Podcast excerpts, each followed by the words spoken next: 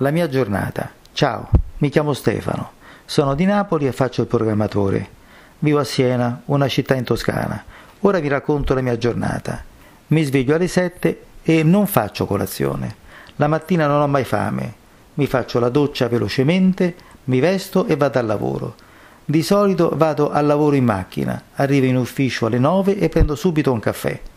Lavoro con i computer, faccio il programmatore. Alle 11 faccio la prima pausa della giornata. Dura una quindicina di minuti. Mangio un frutto e scambio due chiacchiere con i colleghi. Poi continuo a lavorare. A luna faccio la pausa pranzo. Mangio un panino preparato a casa la sera prima. Di solito una rosetta con mozzarella e pomodoro. A volte una ciriola con prosciutto crudo e lattuga. Un'ora per il pranzo.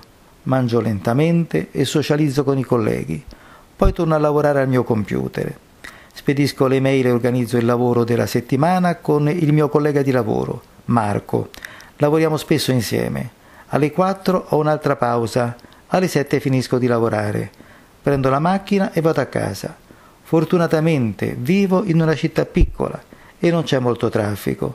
Arrivo a casa e ceno con la mia famiglia, guardiamo la televisione e poi porto mio figlio Sirio a letto.